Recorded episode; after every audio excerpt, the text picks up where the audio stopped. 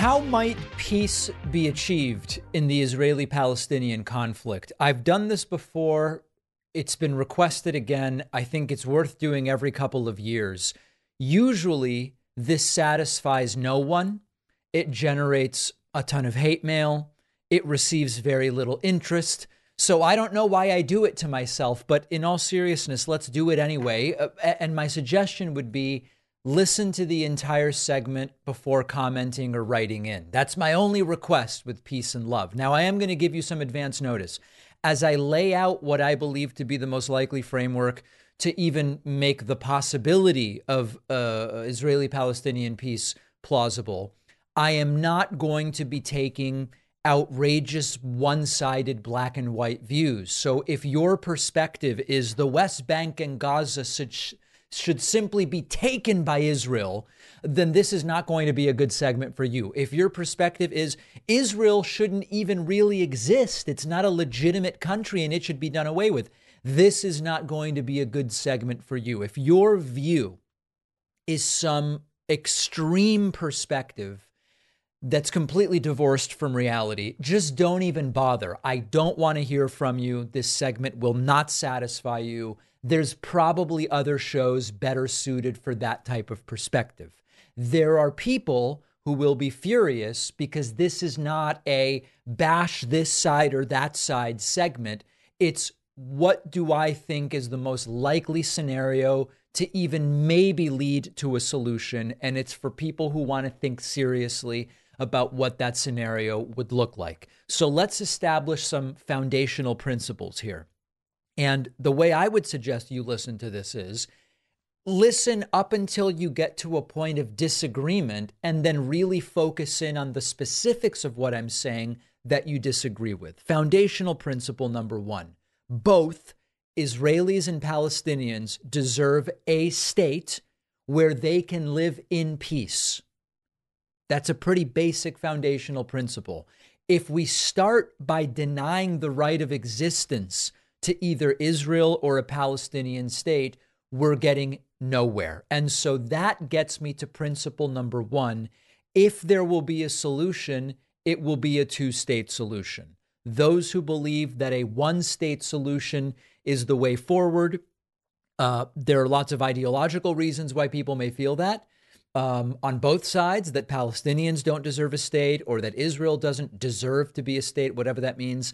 Uh, I do not believe that there is even the remote chance of coming to the table for reasonable discussions unless we think about this as a two state solution. Now, who will lead these two states, or even as a precursor to that, who will even lead negotiations? Well, a peaceful resolution is going to require leadership on both sides committed to two things actually committed to peace and committed to compromise.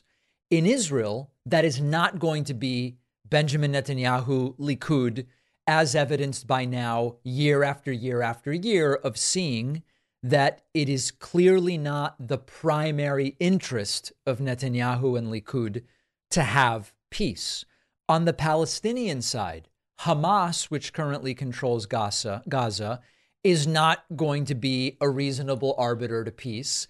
Their charter makes it clear that that's not going to be something they are going to uh, uh, be able to facilitate. So somehow Hamas Hamas needs to no longer control Gaza, maybe cede power to the Palestinian Authority. It's not perfect. There have been a number of conflicts, but the Palestinian Authority might demonstrate a willingness to really pursue peace as the number one goal and to compromise. So, leadership in Israel, something other than Netanyahu and Likud. On the Palestinian side, it's not going to be Hamas. Just being realistic, how we get there, I don't know. Now, what about the right of return? This is a major point of contention when it comes to what will be the legal status of individuals seeking to go to Israel or a Palestinian state there are two sides to this. On the one hand, the Jewish law of return, which means Jews can go to Israel and live in Israel and have a path to citizenship, that's going to have to be maintained. Oh, but I don't like it. it, it we're talking pragmatically here.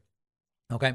The whole point of Israel is a safe haven for Jews globally. And so the, the, the law of return there is going to have to be maintained. On the Palestinian side, a Palestinian right of return must be established. Now, I know there's lots of controversy over, you know, it th- this term I have Palestinian origins. It, it's vague. How do you prove it? All these different things. I, I don't think we need to concern ourselves with that. That will that will be for the Palestinian leaders of the future Palestinian state to figure out. I don't really get why there are people who have no direct stake saying, "What does it even mean to be Palestinian?" They can figure out. You know, if your family, if it's been one generation, two generations, Lebanon, whatever, the Palestinian state can figure that out. We don't need to concern ourselves with that element, but there needs to be a Palestinian right of return established. There is some practical level uh, uh, within which it may be unrealistic for millions and millions to return to the future Palestinian state. That's going to be for the Palestinian state to figure out. And we have seen a number of different um, ideas in terms of those who who cannot or would not be allowed to return. Maybe there's some kind of reparation. There have been proposals put forward by figures like Ehud Barak. These are details that would be established, but some form of, of law of return would have to apply both to Israel and the future Palestinian state. Then we get to the borders and the territory. What would this look like? Now, whenever you mention things like, you know, the 1947 48 proposal was close to 50 50. It was more like 55 45 in favor of Israel, but a bunch of that 55 was useless desert. So, in practical terms, it was relatively even. You get people who go furiously uh, after the concept of why should Israel have gotten any land? It was all Palestinian land. We're not going to delve into the history, which includes it was actually British land. And it, it just doesn't even make sense to do that. Where are we today, and what is most likely to get us to an agreement? It's going to be, as I mentioned, a two state solution that would largely reflect the Clinton proposed borders uh, or some of the recent peace proposal borders. These are widely available. And so, what that means is Palestinian territories would include the West Bank, Gaza, and East Jerusalem. East Jerusalem would be the Palestinian state's capital. The Jewish quarter would remain under Israeli sovereignty. There are practical and historical reasons and cultural significance, ju- just the Jewish quarter. There are also lots of examples of when it was not under Israeli sovereignty, um, desecration and vandalism, etc. Now, I know for a lot of people, this will be the hangup. David, is this element or that element realistic? Or do, do we know that anything's realistic? We're trying to get an approximation of what it would look like. Uh, we're talking West Bank, Gaza, East Jerusalem, with the exception of the Jewish quarter. What about settlements? I have been saying for decades Israel should cease illegal settlement activities. Well, David, in Israel, they don't consider them illegal. By international law, uh, we, we are talking about illegal settlement activities. Existing settlements either should be dismantled. I'm also not unrealistic in realizing that they will not all be dismantled. In the case of settlements that are not dismantled as part of an, of an agreement, uh, there should be land swaps for equivalent land areas. It can't be here's 10 square miles of great land agriculturally and whatever, and we're going to swap where there's a settlement and we're going to swap it for some useless land. And if you look at the model for this, Yasser Arafat, the former chairman of the PLO, um, engaged in a bunch of negotiations and discussions where the idea of meaningful and equivalent land swaps were um, a, a, possibility. So that that almost certainly will be a part of it. What about security protocols? Well, this is where uh, it the the devil is not in these details, but this is really the crux of a lot of this. Palestinian factions, mostly Hamas, Palestinian Islamic Jihad, must stop rocket attacks and tunnel constructions, and tunnels are going to have to be destroyed. It, it's just what it's going to have to be. On the other side, Gaza and the border to Gaza from Israel has to be demilitarized. The blockade has to be released. Now, both sides will likely say if you do that, there are huge risks to everybody if the other side doesn't cooperate. Well, that's absolutely right.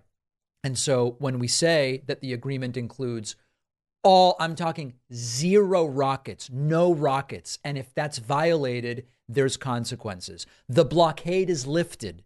If that's violated by Israel, there are consequences. But also, if the lifting of the blockade is used to commit act, acts of terror, there are also consequences. This all only works, right? What's the whole point? How can we say there's already consequences? What do we mean? How is it part of an agreement?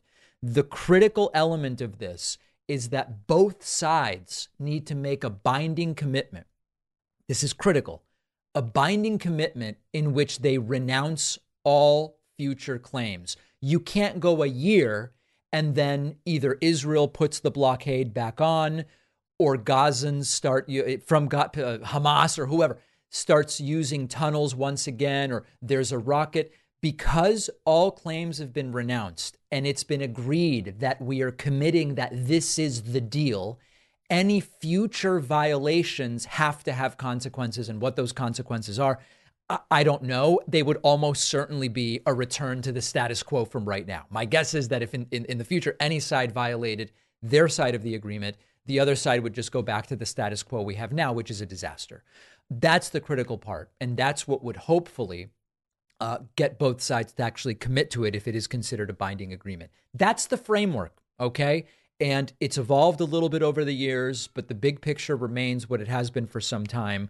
It won't please everybody. Everyone will bring their preconceived notions of fairness to it. But I believe that that is the closest scenario that will give us the best shot at peace. Let me know your thoughts. Let me know your reactions. If you're just going to write me with with just horrible attacks or whatever, just don't even bother. I don't even see it. The team is triaging the emails. You're wasting your time. Hopefully, this is useful. Um, you may be wondering, or you may not be wondering, whatever happened to that Joe Biden impeachment? And it is actually hilarious that we all knew this entire impeachment story was going to be a dud when Republicans announced we are launching an impeachment inquiry into Joe Biden. We said, for what? It wasn't clear. What evidence do you have? Well, we have conjecture and innuendo. Uh, and people claiming to have evidence, but we can't ever really seem to find it. The witnesses are missing, and the tape has been eaten by a dog, or it's lost in the mail. Who knows? They seem to have forgotten that they were going to impeach Joe Biden. HuffPost has an interesting article from yesterday. Another GOP bombshell about Joe Biden turns out to be a dud. Republicans' impeachment inquiry continues to limp along in the background of their speaker drama. We'll link to this article by Arthur Delaney, and it outlines how, yet again, the latest thing was copies of a check um, marked as a loan repayment involving Biden and his family. It's all completely evaporated. And as it says here, HuffPost obtained, check images and a spreadsheet reflecting wire transfer records that corroborate Jamie Raskin's claim about this $200,000 transaction from 2018. The document suggests an account connected to Joe Biden sent James Biden $40,000 in July 2017, $200,000 in January 2018, and James Biden paid it back without interest. The wire transfer records don't say the payments uh, were loans. So the big new scandal was there were $240,000 moved between Bidens. The bank records now show that $240,000 moved one way between family members and then it moved back. It's not much of a smoking gun. It doesn't involve China. It doesn't involve corruption. It doesn't involve Burisma. And it is the latest aspect of this where they seem convinced that they're going to find the smoking gun of a lifetime of corruption about a guy who's been involved in public life for decades. What is it, 40, 50 years? And he's just so competent while also being senile and an invalid, right? That's part of the story. He's so competently carrying out this fraud and bribery that he's perfectly covered up all evidence of it. And where we find ourselves today is that so many people fell for it. So many Republicans fell for it. And they thought, this guy really is corrupt. We're going to get him. Impeachment inquiry onto impeachment. It was never going anywhere. And now, in the middle of the speakership fiasco, wherein Steve Scalise failed to become speaker, actually backed out. Jim Jordan lost three votes to become speaker. There's now nine people running. We're beyond three weeks without a speaker of the House when Republicans control the House. and the impeachment inquiry seems all but completely dead. Now, I don't doubt that if they finally get a Speaker of the House, and they at some point will, um, and if they get beyond the government shutdown that's potentially looming, that they will go back to talking about the Biden impeachment inquiry. But it seems abundantly clear at this point that it lacks the most important aspect of what you need, which is any evidence of wrongdoing by Joe Biden. Tell me, did you forget about the fact that they were about to do this whole thing to Biden because of all the chaos that's been going on? I almost forgot about it. And then I was reminded it is another one of these failures. We'll take a quick break, much more coming up. No matter your genetics or lifestyle choices, as humans, we all share some basic foundational nutritional needs, and properly replenishing your nutrients daily is important for gut health, stress management, immune system, and that's where our sponsor AG1 comes in. AG1 is a foundational nutrition supplement. It supports your body's universal needs with something that you can easily absorb and utilize. So instead of a multivitamin or fumbling around with 10 different vitamin bottles, I've just replaced all of it with one scoop of AG1. I get the vitamins, the minerals, the prebiotics, the probiotics, all the stuff I'm looking for. It's delicious. It goes great in a smoothie. You can drink it straight with water like I do in the morning before my famous cappuccino. I've been doing it for years. You're just covering your nutritional basis for the whole day. It's simple. You don't have to buy a bunch of different vitamins. My audience knows I don't advertise miracle solutions and cures, and there's no miracle cure or solution here. It's just a simple product that works that replaces the clumsiness and the cost of a ton of different vitamins. Go to drinkag1.com slash Pakman. You'll get five free travel packs of AG1 and a free year's supply of vitamin D, which, as I've said, I take in the winter when there's a lot less sun out. That's drink, A is in Adam, G is in green, the number one dot com slash Pakman to get five free travel packs of AG1 and a free year supply of vitamin D. The link is in the podcast notes.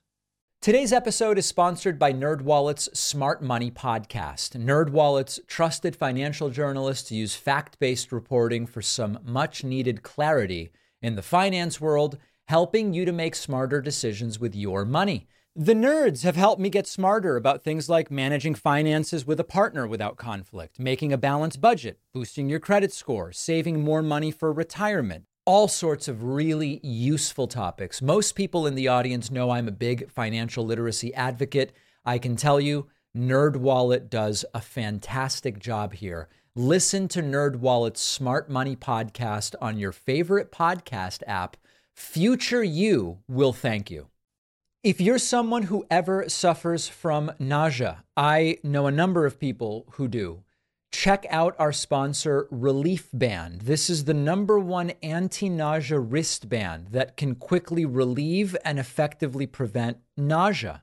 Many people use Reliefband for nausea from anxiety or from migraines, uh, car sickness, planes, boats. Former producer Lewis can tell you a little bit about car and planes.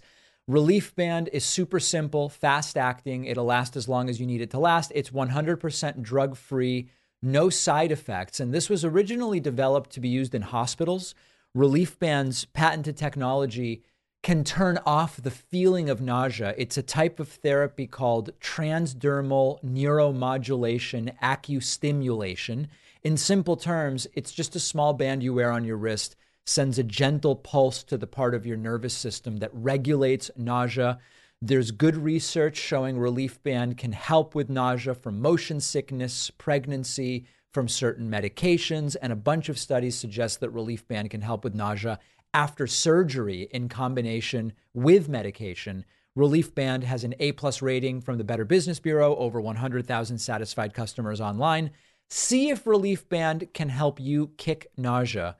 Go to reliefband.com, use the code PAKMAN at checkout for 20% off plus free shipping. The info is in the podcast notes. Many of you said that it is an absolutely must watch episode of Bill Maher's Club Random podcast because right wing grifter Candace Owens appeared on his program. I checked it out, and indeed, there is a lot to glean and much to learn from this appearance.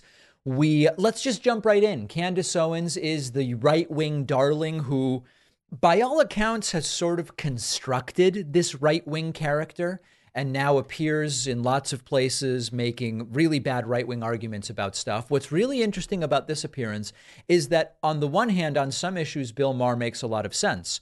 On the other hand, Bill Maher also contributes to the disinformation. I've talked about Bill Maher right often and wrong often. So let's get right into it. The first subject they tackle is climate change. Take a listen to this.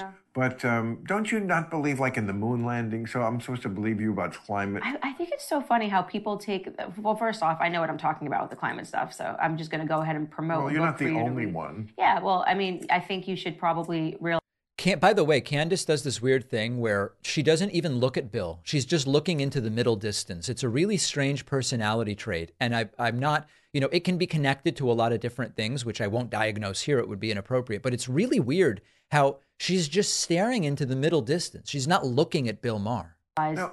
Like that, there is in the same way that there are narratives I think you're now more awake to. The climate hoax is one that funds trillions of dollars. And okay. we are not running out of space. You could fit the entire world if you stacked it like New York City in Dallas. So fit. I just said it's you not said about fit, but at the point Notice that she's now talking about overpopulation, which is a different issue than climate change. This is that the hurricanes are down. The whole idea that every time it rains, it's because what you know something bad with, is happening is like it's it's okay. What I will agree with you on is this: the environmentalists do often lie because they have this idea uh, this issue is so important, and by the way, it is so important, that it's okay if we shade the truth to get people on our side. And I don't agree with that. I'm always lied every matter, time. Matter well, not every time. What was your climate disaster growing up? Mine was mine was global warming. They don't even say it anymore.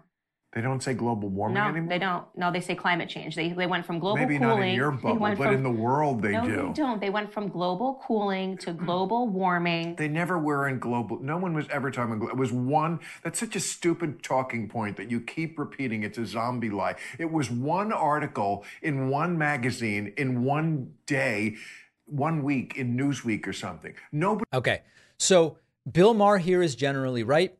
Uh, it is true that as we have learned more about climate change, we know that there can be an overall warming, but that in localized areas, it can actually mean lower lows and higher highs, more extreme weather events, record warm temperatures, record cool temperatures. It's much more complicated. And what they consider the smoking gun, which is you used to only call it global warming and now it's climate change, that's a way to hide the fact that you were wrong. It's it's actually that there was even much more to it. Then we get to another conspiracy theory, I guess, of Candace's, which is not her own. It's that we never really went to the moon. Okay, but just to be clear, like, people did land on the moon. I don't know. Okay, there we go. I don't know. I, I do know. I just want to know why we didn't go back. We did go back. What did we go back? What year? To the moon? We, we people on the moon?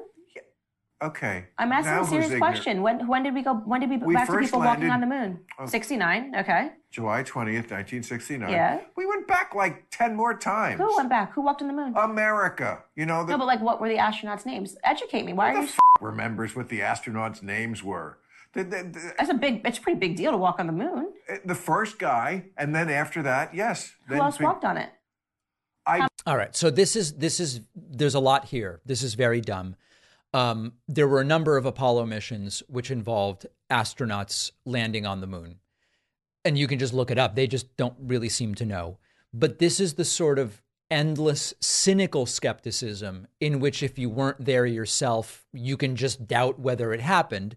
We know, of course, that various third parties, including the space agencies of other countries, which they were able to track and confirm the Apollo missions, the Soviet Union, if this were fake, there would be so many countries with the motivation to expose it as fake. And this is the way they sow doubt about other things. It's not consequential. Like, if you don't believe we went to the moon, it's kind of dumb, but it's not consequential. But the fact that anything can be doubted becomes consequential when you're talking about actionable things like climate change or whatever the case may be. Now, then we get to Bill Maher. And Bill Maher also often says, when it comes to medical stuff, Bill Maher says weird things. The topic of vaccines comes up. Here we go. For parents and kind of giving them a guide. Oh no, for- I'm with you there. Okay, I wasn't sure about that. Um, and you know, I do. I produced an entire separate series talking about vaccines and sort of the increase. And Well, I don't when think I was a- a kid, I, I, I, I, I don't think vaccines are a hoax or anything, right? I just not a hoax. Okay. But how do you know? Do, But- do your kids need from right. 1982 No, they don't. six to 75? You know, There- I mean, my view, just to be clear, vaccines are a tool in the medical kit, just like antibiotics. Right. And just like antibiotics, I wouldn't want to be told everyone's taking them, so you have to too. Right. Yeah, Like, one if size I- fits all. If I decide I need one for a certain pathogen and I'm at a place in my life where I think that playing the odds, which is what medicine always is, that would be the smart thing. Okay. But forcing it and on and in children who never needed it for this, who Yeah. the least likely and they're so sick. The kids have never been sicker. And that's, Right, never I start been my, my series by asking these kids have never been more vaxxed. We're the most vaxxed country in the entire world. You know, we have these uh, high infant mortality rates when weighed against third world countries. And you're being told that this is because we're super healthy. You got kids 75 vaccines. When I was a kid, it was it was 12. You know, and there's been an explosion. People don't even know anything about the diseases. It's just a, these constant fear campaigns. And then on top of that, in states like LA, you can't opt out. You know, so these are things that parents have to think about now. Where you're literally raising your kids. Could you go to prison for saying that I don't want my child referred to as a different gender Right. behind my All right, and then we're going to get to that. So, you know, this whole thing about high infant mortality, it's a mishmash of issues. Let's deal with it one by one. They love to mishmash issues. Since the introduction of vaccines, many life threatening diseases, polio, measles, whooping cough, dramatic reductions in prevalence, these diseases used to cause significant morbidity and mortality in children. So, this idea that we're sicker than ever because of vaccines, it's not borne out by the science. Now, are there other issues? Like, for example, at one point it was thought that if you keep kids away from food allergens, they'll be less likely to develop food allergies. Wrong. That makes them more likely. So now we're looking more at like the Israeli model of introducing peanuts early and this sort of thing. When it comes to the the infant mortality, um, when you look at infant and maternal mortality on average in the US, it is worse than in so many other countries. And it's worse because so many people, thanks to right wing healthcare policy, don't have access or can't afford, don't have access to or can't afford good healthcare. And in fact, if you divide the country up into the wealthier part and the less wealthy part, the driver of the high infant and maternal mortality is in the poorer areas that are under resourced thanks to Republican policy. The numbers in the wealthy areas are as good as any of those European countries. And so it's thanks to the policies of people that Candace Owens supports that that's the case.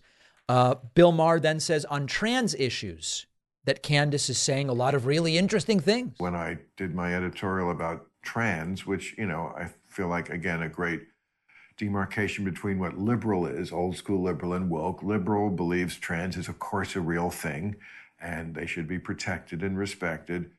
Woke is like, um, well, before they can like tie their shoe, we tell them they very likely might be in the wrong body. I ran your segment on my podcast actually because it was Oh, brilliant. great. Yeah, on on real time you did the segment talking about okay, if this is a real thing. Why is it of showed this regional? Geography. Why is it regional? Brilliant point. That's what I was saying. Yeah, Why is it it, so regional? yeah.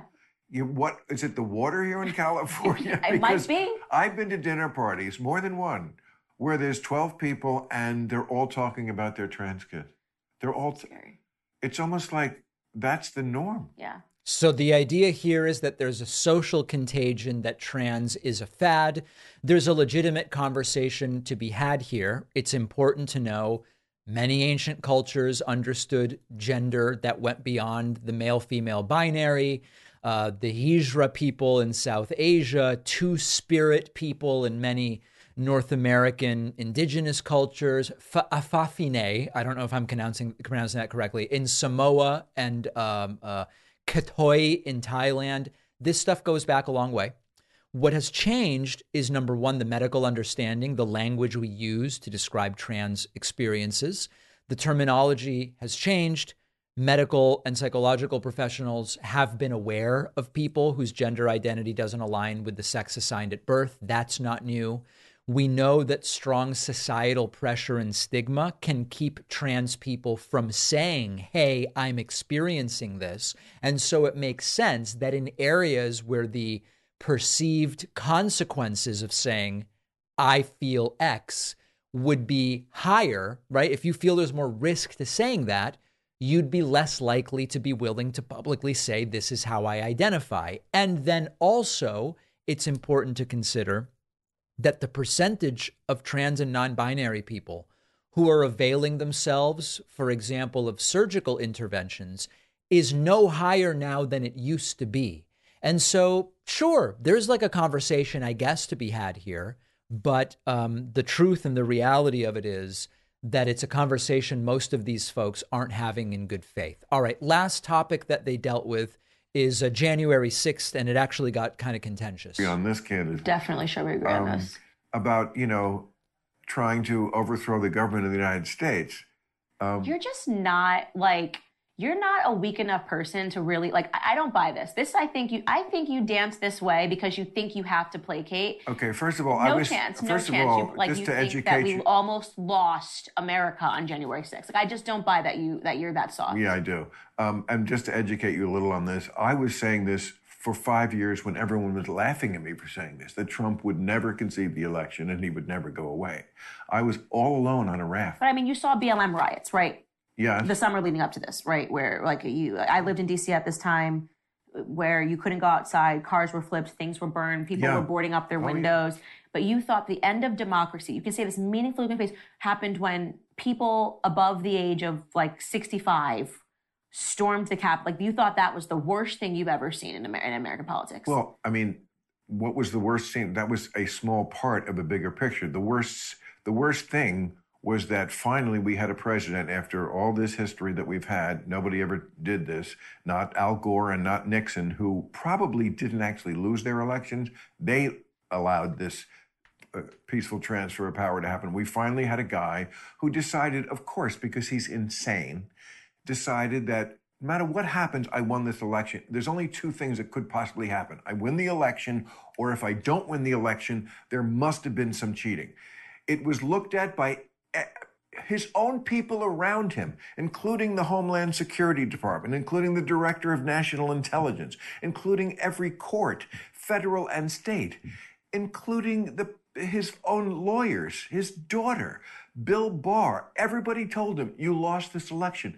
They looked at this over and over again. Even the Republican vote counters, like the one he called who said, find me 11,000 more votes, even those people told him. So plainly, he did not accept losing the election, and then he tried to put in a bun. This is why he's on but trial. I'm just asking it's not if, for you lying. believe that that that day as the media presenter. I'm talking about media hoaxes. I, I just I give you my answer. It's not just that day, although that was part of okay. the scheme. I mean, it's not like coincidence that they showed up on the very day that they were certifying the vote at the very place they were doing it to stop that from happening. So you get the picture. Candace just doesn't want to accept it. There's no real risk. It wasn't really a threat. A lot of the rioters were old. By the way, if you look at the hundreds and hundreds that were indicted, uh, it does not skew 65 plus. So that's also a lie they seem unwilling. They're they're essentially saying, fine, they may have wanted to to do an insurrection, but it was too incompetent and carried out by people, I guess, too old and weak, is what she's saying, to really do it. Even if true, the idea that that makes it less dangerous is, of course, ridiculous. So Candace Owens saying some ridiculous things, Bill Maher saying a few ridiculous things, but at the end of the day, it is free speech, right? That's that's uh, they they they chat and they talk, and then we try to figure out whether we can make heads or tails out of it. Let me know what you think. Curious to hear from you. Our sponsor, Laundry Sauce, has created the world's best smelling laundry detergent in simple to use, high performance pods that get the job done. I love the scents. You've got your Australian sandalwood, Egyptian rose. They've stripped away all the unnecessary ingredients and the artificial dyes, and they maximize the hardworking stain fighters and enzymes to ensure your favorite clothes really look brand new. I love laundry sauce because they smell so much better than the stuff you get from the grocery store. You know, the usual suspects you get at the store. There's a weird, cheap, chemically type of smell. All of the different scents from laundry sauce have a luxurious, smooth, natural scent, not too strong. You can especially tell when your clothes are coming right out of the dryer. It just smells great. And it is not just pods because laundry sauce makes scent boosters, dryer sheets, dryer balls, fabric softeners. If you aren't happy, send back laundry sauce for a full refund, no questions asked. Head to laundrysauce.com slash Pakman. Use the promo code Pakman at checkout for 15% off. The info is in the podcast notes. One of our sponsors today is Qube. Qube is a budgeting and banking app combined. No more guessing if you have money for the things you need and want. No more having to categorize each transaction to keep up with your budget. It works like this you split your money into budget categories called cubes groceries, car, etc. Let's say you've budgeted $1,000 a month for groceries. You're at the grocery store, your bill comes to $250. You select your grocery cube in the app. That'll make your grocery budget available on your debit card. Make the purchase. And as soon as you run the card, what's left for your grocery budget goes back into the grocery cube. And that is it. The cube card has zero available balance unless the cube is open, which prevents theft. Every purchase is logged by category automatically in the app. You can share it between family members. Qube offers cards for kids so you can stay a step ahead of your budget instead of always spending from one big pot, not knowing where you are. The average Qube user saves $440 a month by eliminating mindless spending. You can try the Qube Premium or Family Plan free for two months at davidpakman.com slash money. The link is in the podcast notes. It's great to welcome back to the program today Neil Howe, the acclaimed historian, economist, demographer, and also New York Times bestselling author of The Fourth Turning is Here, as well as over a dozen books on demographic and social change. You know, Neil, last time we spoke, it was 2017, and we talked to you a little bit about where you saw the country and the globe uh, in terms of stage and, and positioning with regard to these cycles and frameworks of societal change that you've written so much about. I'm curious, how would you assess where the last six years since you and I spoke have changed or, or moved us within this framework? Well, it's been, uh, yeah, six years since then, uh, 2017 to uh, 2023. And uh, look, I mean, clearly we're, we're further into uh, the fourth turning that Bill and I wrote about, you know, I don't know, 25 years ago, and and uh, closer to what we call the ekpyrosis, or you know, the uh, the consolidation and climax of this period, which we expect to end in the early 2030s. Um, it's uh, back then.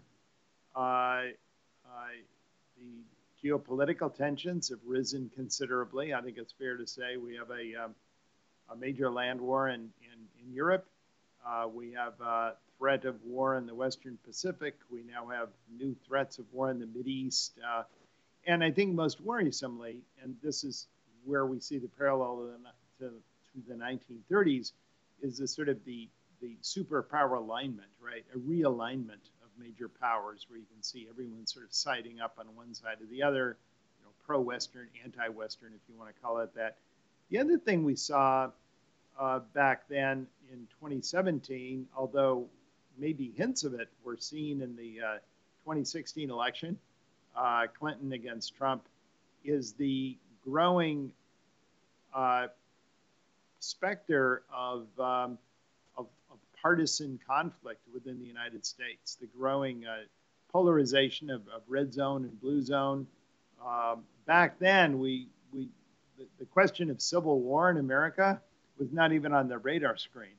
Uh, we didn't even ask questions about it. Today, it's routinely asked, and you know, Americans say about half of them say, you know, we're likely to see something big happening in that regard uh, in the next few years.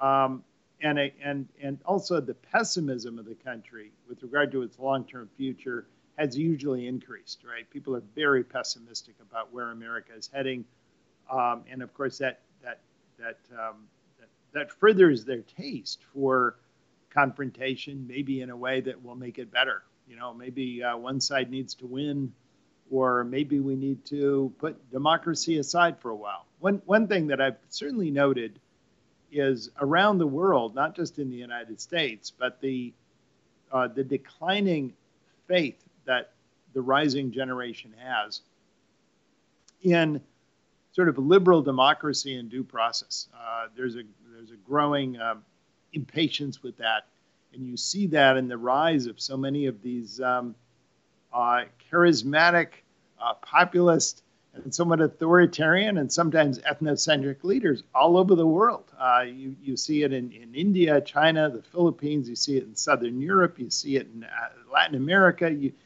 it's not just here, you know what I mean? It's, it's around the world. And a, and a big point of our book, actually, is that these generational change, these generational changes uh, have become global. Uh, the Great Depression and World War II were global events and the and the awakening that we saw by younger generations challenging the strong institutions of their of their uh, you know war-winning elders uh, back in the late 60s and 1970s was also global. Uh, it was uh, not just in Berkeley University in Columbia, but it was in Paris, it was in Prague, it was in Berlin, it was in Rome, it was in it was in Beijing, it was the Red Guard, you know, the Cultural Revolution against their parents. It, it was around the world. So we think these patterns, these turnings patterns, are are global. Uh, they're they're increasingly global. What sort of role or importance did what happened about halfway between your your last conversation with me and today, January 6, 2021, what sort of a role or importance does that have in your analysis? Uh, and and if it if it doesn't, then that's fine too. Uh, role role of what exactly? In terms of your assessment of where we are in this cycle, you've talked about the combustibility sort of uh, uh, that that can take place when there is a lack of a unifying experience within a country. One might argue that January 6th was the, was the exact opposite. It was um, a fracturing experience in in that or any other sense. Well, you know, uh, a fracturing experience to one side can be unifying for the other, and. Mm uh, let's not forget that among the fourth turnings we've experienced in American history, it's sort of Anglo-American history, really going back centuries, is um, uh, is both external conflict and internal conflict, and very often we fight both at the same time. Uh, the 1930s, I think, was thought of as an extraordinarily partisan, um, uh, uh, bitterly divided time for America uh, with the with the New Deal. I mean, half of America thought of it as the as the red decade, and the other half thought of it as the fascist decade. Uh, but then, unexpectedly, uh, and for reasons that I that I outline in the book, the the, the nation was able to unite around uh, you know World War II and and conquering half the world in a fight against global fascism. But that was that was an extraordinary end that no one would have predicted, right? As, late as the very late 1930s. Um, so it's it remains on a razor edge, right? Which way America goes, uh, but that's certainly one big question that I often get asked. When there are predictions, as there have been for, I don't know, 10, 15 years, that along the lines of foreign policy, you know, you had a group of people that in 2015 started saying, if Hillary Clinton is elected, she'll start three wars. Uh, in the in the lead up to the election of President Joe Biden in 2020, you had a contingent of folks saying if Joe Biden is elected, he's going to get us into World War III. Analogously, there have been folks predicting a major economic recession or depression from about the same time, or even 2014, 2013. It seems as though if you're always predicting these things, eventually it will happen and that does not necessarily mean that the predictions at the time that they were made were particularly insightful or, or interesting. Can you talk a little bit about those who were always predicting the same thing all the time and then it eventually happens because it's a feature or a part of the way the country is organized or the world is organized. What are we to glean from those sorts of predictions? Are they useful? Are they interesting? Well, I, I, I can't vouch for other people's predictions. I can only Fair. talk about my own track record. And when we wrote about this in uh, in uh, 1997, right, it was sort of late in the Clinton presidency, and we said, look, we have another seven or eight or nine years to go, and what we called the third turning, which is going to be a time of of uh, great individualism, market boom. You know, uh, things were going to be fine. Uh, and then we're going to hit this fourth turning, which was going to be a generation long, and it was going to extend through the 2020s. So we didn't as predict there was going to be bad news. We sort of said when it was going to occur and over what time period it would ramp up, it would climax. So I really haven't changed. Um, what what we did predict would be a catalytic event sometime in the first decade of the 20th century. We suggested 2005. It turned out to be 2008. I mean, it was the GFC, mm-hmm. and that was really kind of a, a, a, a, a huge divide in trends, right? I mean, suddenly global trade was was expanding as a share of global product. It's been shrinking ever since. Um, democracy was expanding around the world. It's been shrinking ever since 2008, right? Uh, technology was supposed to overthrow dictators up until 2008. Ever since then, dictators have embraced technology, the internet, uh, social media. You can whip crowds into a frenzy with it, and you can also surveil your own population perfectly. This, these are all huge changes in the use of technology and in the social mood and the, uh, the increasing impatience of younger generations uh, for a, a world that is kind of gridlocked and seems sclerotic, particularly the liberal democracies, seeming unable to respond to this both unable to respond to the changing world and also unable to respond to the aspirations of their own younger citizens or to retool their institutions and make them work properly. Um, again, for parallels, we see these early third, uh, fourth turning decades, the most recent of which was, uh, we all know, was the 2030s, although not, none of us remember them. And of course, that's part of the whole problem of the generational cycle, which takes a lifetime is that we're always moving into an era that uh, no one alive remembers, right? What um what what role does something like a pandemic, including the COVID nineteen pandemic that took place since you and I last spoke, and now pandemics in general and or COVID specifically, how does that um, interact or intersect with the eighty year cycle that you talk about? Well, we know something about pandemics. A lot of research has been done on them, even minor ones. I'm not talking about uh, the Black Death or anything like that, or, or even the Spanish influenza. Mm-hmm. But we all know they they generally tend to be bad for the economy. They tend to raise uh, uh, uh, populist reform. In other words, they tend to radicalize and polarize uh, the public in, in response, you know, to it, to adjust to the changes that occur in its wake. Um, so they are destabilizing for the economy and society. I think we can safely say, no matter what the era, is one of the reasons why World War One was so badly remembered by America. Because as soon as they came home, we had this horrible, you know, uh, influenza, and we had back-to-back recessions. Um, uh, and I think this this one was was particularly unique because of the extraordinary response of public policy. Right, mm. we had this huge stimulus response, which I think in retrospect seems a little bit all out of proportion to the hit to GDP. I mean, uh, most households had huge growth in, in disposable income that they never would have had in a normal period absent the pandemic. And as a result, uh, again, I think it's been destabilizing, but mainly due to just the increase in, in debt.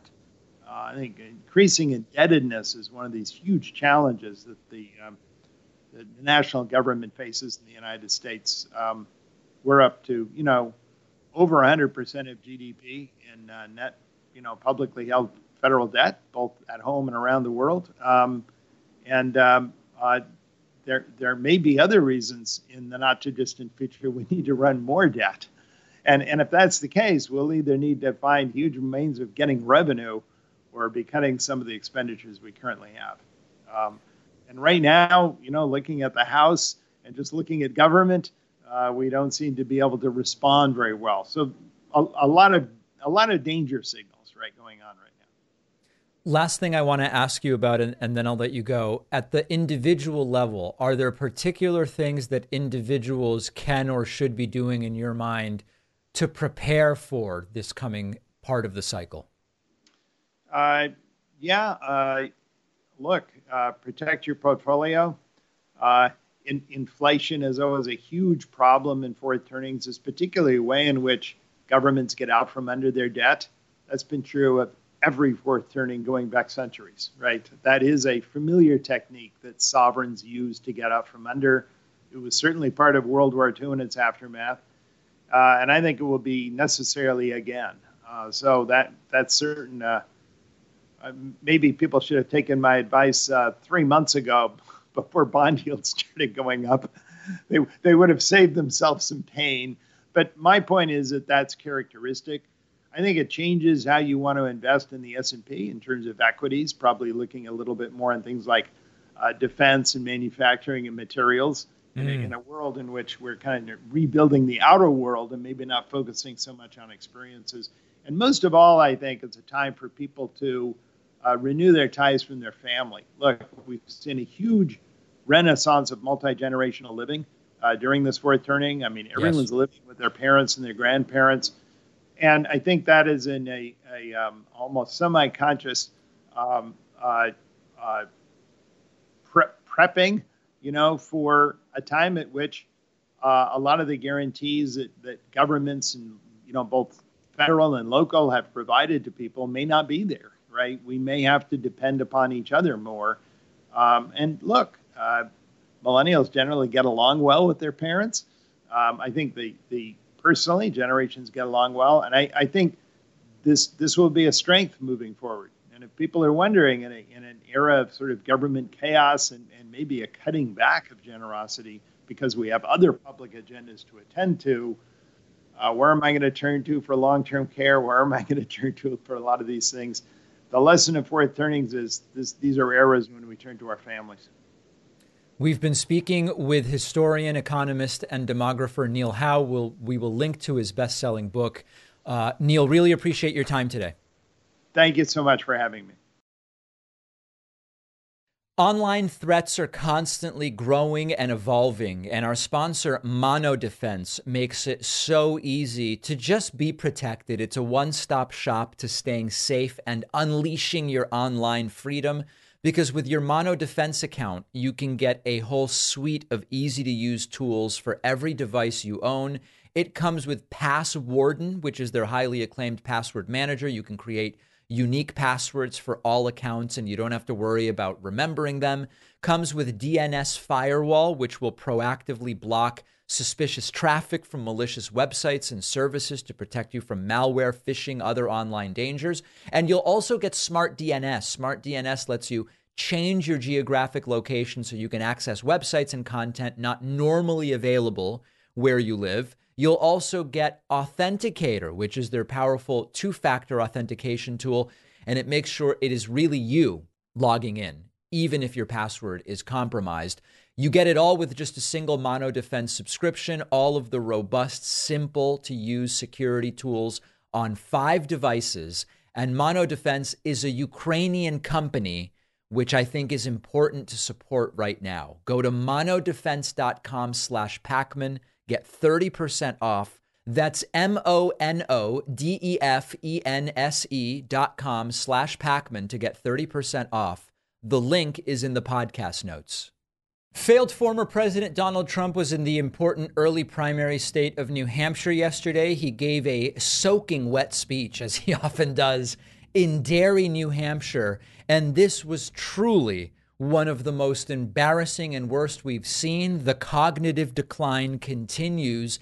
Let's get right into it. Trump, in the midst of an acute delusional episode, considers himself apparently Nelson Mandela Nelson Mandela, Trump now considers himself, Listen to this. Those people have no problem.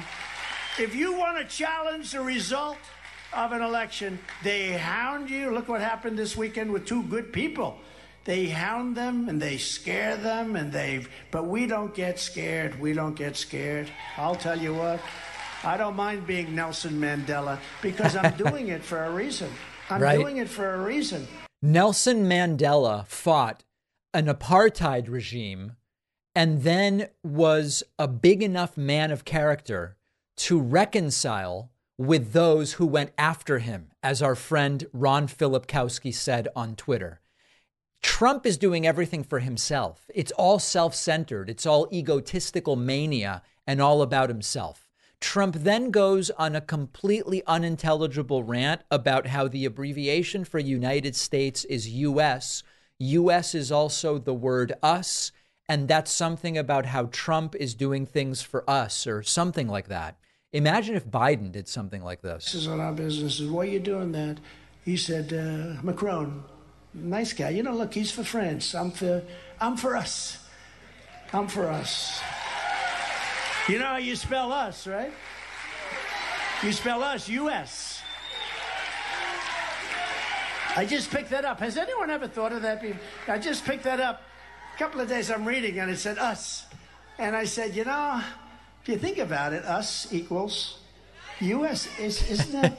now, if we say something genius, they'll never say it. Pretty innovative stuff. You know, we get 25, 30, 40, 50, 80,000, 100,000 people to speeches. They've never said Trump's a great speaker. Never said. I've never heard it. I said to my people, do you think they'll ever acknowledge I must be doing okay? Uh, except I'm a very handsome person, so I guess a lot of you want to sit. They want to sit and look at me because I'm If Biden did this stuff, it would be a month of dementia segments. And it actually gets even worse. Here is Donald Trump. This is a real classic. Trump is getting his authoritarian dictator wannabes mixed up. He talks about Hungarian leader Viktor Orban and says he's actually the leader of Turkey. Again, imagine if Joe Biden did had a lot of the horrible things. The world is exploding. If you take a look, I mean, the whole world is exploding. You know, I was very honored as a man. Viktor Orban. Did ever, anyone ever hear of him? He's probably like one of the strongest leaders anywhere in the world, and he uh, he's the leader of right. He's the leader of Turkey. Fronts on both Russia. Viktor Orban is not the leader of Turkey. And of course, when Trump does this, it's no big deal. But if Biden did it, it would be 25th Amendment right away. Trump then suggesting more illegal actions if he were to become president of the United States, saying that if people don't like our religion, they would be banned from immigrating to the United States, which happens to violate the First Amendment. to the United States. I don't think a lot of good things are going to happen. And I will implement strong ideological screening of all immigrants. If you hate America, if you want to abolish Israel, if you don't like our religion, which a lot of them don't, if you sympathize with jihadists, then we don't want you in our country and you are not getting in. Wow. Right? It seems to be against the law to say that you're not allowed in if you aren't Christian or have certain opinions about Christianity. Seemingly, that is not a constitutional way to operate the country, but Trump is promising to do it. Trump then insisted that his classified documents were completely secure. I have I did nothing wrong at all. In fact, my boxes it was secure. It was everything was good. This Now, Trump says the boxes were secure. Here is a picture of Trump's boxes of classified documents surrounding his toilet underneath a gaudy chandelier next to a window that looks quite weak as I look at it. And then lastly, Trump continues to just rant aimlessly, talks about Franklin Delano Roosevelt, and says that he sat down because of the situation. Now, of course, FDR had polio, and that's why he, he was in a wheelchair. Trump seems confused by what's going on. You know, FDR was a great speaker, right? He was a great speaker. He he sat. He sat because of a situation, but he was an elegant, beautiful, eloquent, elegant, and eloquent. That he was a great speaker. And Yeah, he sat because of the uh, situ, eh, but he was very eh, elegant, extraordinarily elegant. the rantings of a madman and almost as humiliating as the speech itself was what happened to Donald Trump outside this event. Let's talk about that next. This does not typically happen to Donald Trump. But when he arrived yesterday at his rally in New Hampshire, protesters were chanting, lock him up. And Trump's team hurried him inside. This is video from Right Side Broadcasting Network compiled by MeidasTouch. This is not usually the welcome that Trump gets, at least not this close to him when he gets to events.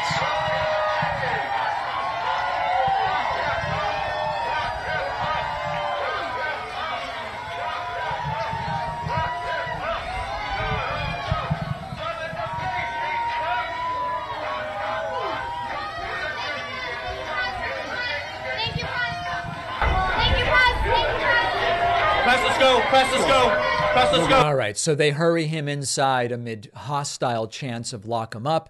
And then on the way out, not much better, including someone chanting lock him up and someone on a megaphone. You have to listen for it at the end of this clip. Someone on a megaphone saying Donald Trump is going to jail, which is the, the optics and the, the ambiance here really are, are unequal.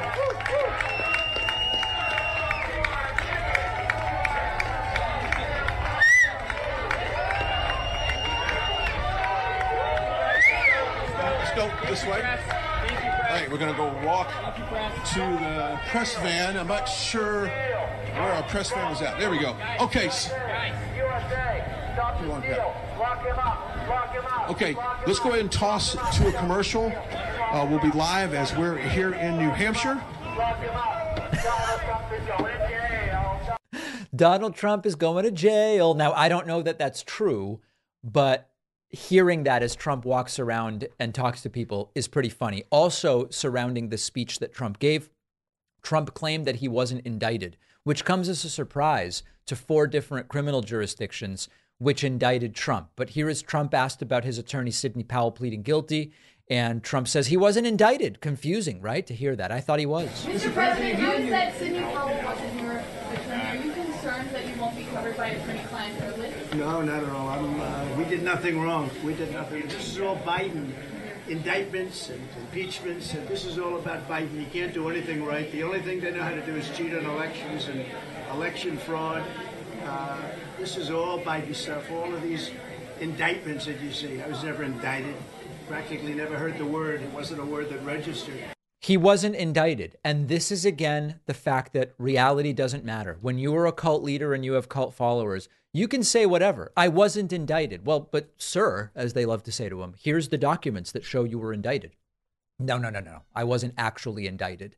Um, and then lastly, here is Donald Trump saying the only person that really can make Speaker of the House happen at this point would be Jesus Christ himself. Something's going to happen. It'll be positive. It'll end up working well. I'm staying above it. I have to right now. But I've uh, spoken to just about all the candidates and quite a few of them. And they're terrific people. You know, that fourth threshold is very tough. It's a very tough thing, no matter who it is. I said there's only one person that can do it all the way. You know who that is? Jesus Christ. Jesus came down and said, I want to be Speaker. He would do it. Other than that, I haven't seen I haven't seen anybody that can guarantee it. But at some point, go. I think we're going to uh, going to have somebody pretty soon.